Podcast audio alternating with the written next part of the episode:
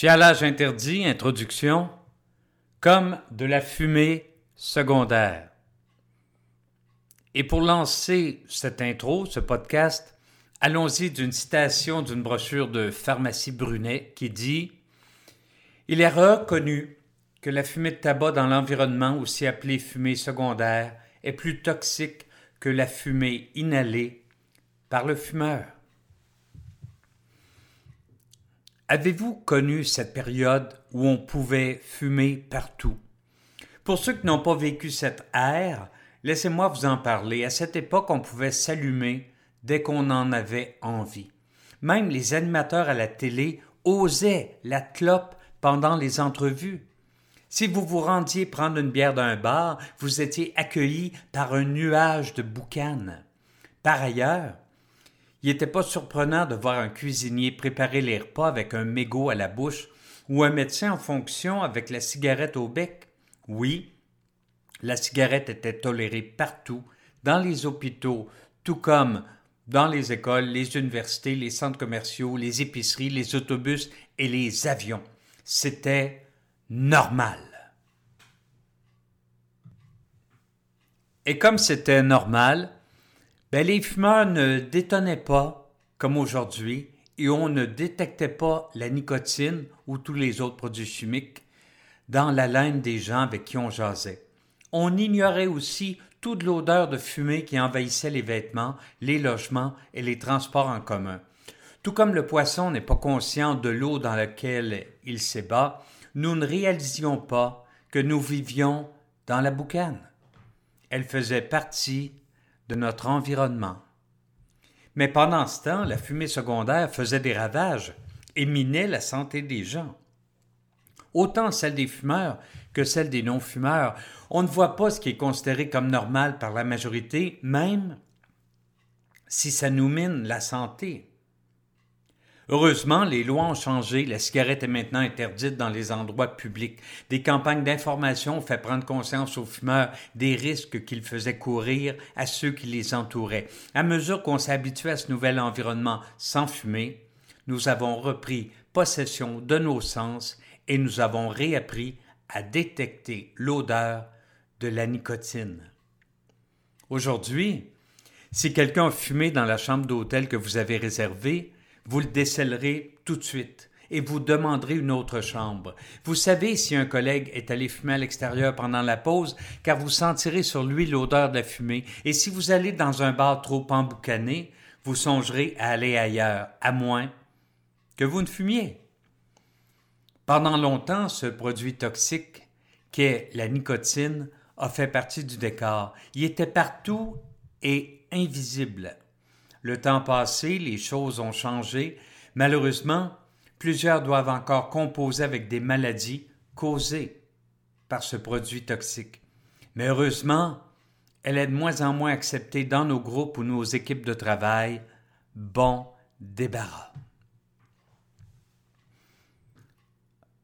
Parlons d'un autre produit toxique. Car il n'y a pas que la nicotine qui est nocive pour la santé. Il existe un autre produit toxique dans lequel baignent trop de personnes et que nous ne voyons plus tellement il a envahi nos vies. Ce produit, c'est le chiolage ou, si vous préférez, l'habitude de se plaindre de tout et de rien. Tout comme la fumée d'antan, elle envahit trop de lieux de travail et elle rend les gens et les organisations malades. Et pas seulement ceux qui s'en plaignent. Comme la fumée secondaire, le chiolage a un impact néfaste au travail et dans la société. Cette habitude toxique constituera le sujet de ce livre. Je vais vous présenter ses effets nocifs, vous apprendre à en reconnaître les symptômes et vous donner des outils pour vous en débarrasser. Après la lecture et les efforts que vous ferez pour enrayer le chiolage, vous réaliserez à quel point vous êtes enfin bien. Vous vous demanderez même comment vous avez fait pour vivre dans le chiolage aussi longtemps sans trop vous y opposer. Au chapitre 1, je définirai le chiolage et ses impacts. Vous vous rendrez compte des coûts énormes de cette mauvaise habitude. Cela devrait être suffisant pour vous donner envie de continuer votre lecture. Vous vous êtes peut-être déjà demandé pourquoi autant de personnes continuent à fumer malgré les dangers connus de cette habitude. Ben, dans le chapitre 2, nous verrons pourquoi les gens s'entêtent à chialer malgré tout ce qui leur en coûte. Remarquez que le fait d'arrêter de chialer ne sous-entend pas que vous renoncerez dorénavant à faire valoir vos droits.